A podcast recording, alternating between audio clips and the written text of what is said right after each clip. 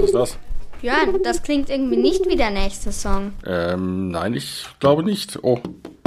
Das klingt eher, als würde die Taube da am Fenster klopfen. Ja, tatsächlich, das ist eine Taube. Das ist unsere Luftreporterin Marli.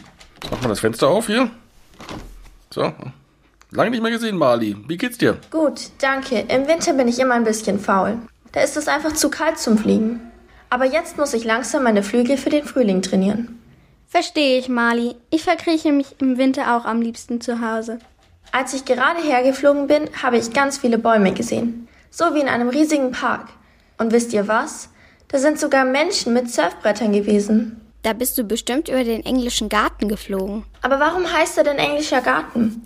Der Park ist doch hier in München. Und so viele Menschen haben da nicht Englisch gesprochen. Ja, so ganz genau weiß ich das jetzt auch nicht. Aber wir können mal bei Astrid Herrenleben von den Stadtdetektiven München nachfragen. Die weiß das bestimmt. Wir rufen sie mal an. Hm. Hallo alle zusammen. Na, welche Fragen haltet ihr heute für mich parat? Hallo Astrid. Ich würde gerne wissen, woher der englische Garten seinen Namen hat. Das weiß hier nämlich niemand im Studio. Englischer Garten heißt er deshalb, weil man sich für die Umgestaltung des vormals wirklich sehr struppigen und häufig überschwemmten Geländes an englischen Parks orientiert hat.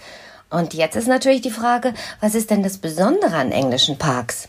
Tja, die sehen alle komplett natürlich aus. Stimmt, der englische Garten ist auch eher wild. Deswegen laufen da auch so viele Tiere rum.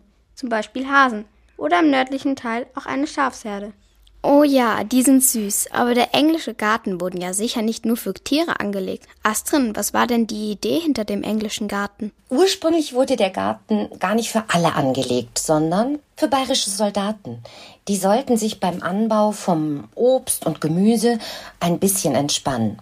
Aber schon drei Jahre später, nämlich 1792, hat Karl Theodor verfügt, der Garten sollte für alle zugänglich sein, den jeder und nicht nur der Adel nutzen konnte. Ah, das ist dann also auch etwas Besonderes gewesen, weil früher normale Leute ja gar keinen Zutritt zu solchen Parks hatten. Ja, und heute ist der englische Garten offen für alle. Der englische Garten ist ein echter Publikumsmagnet in München, vor allem auch für Touristinnen und Touristen. Die tummeln sich dann gerne um den chinesischen Turm. Den kenne ich gar nicht.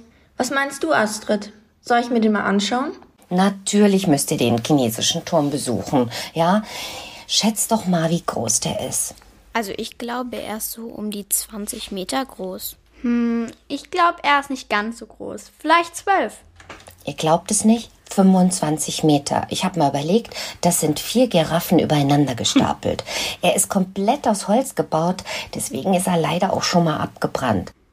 Oh, aber so verkohlt sieht er heute gar nicht aus. Zum Glück. Also Mali, ich würde dir auch empfehlen, nochmal die Eisbachwelle im englischen Garten anzuschauen.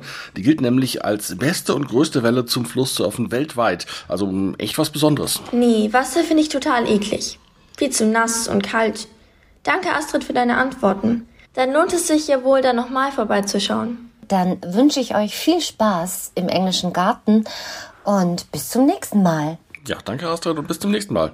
Tschüss. Tschüss. Tschüss.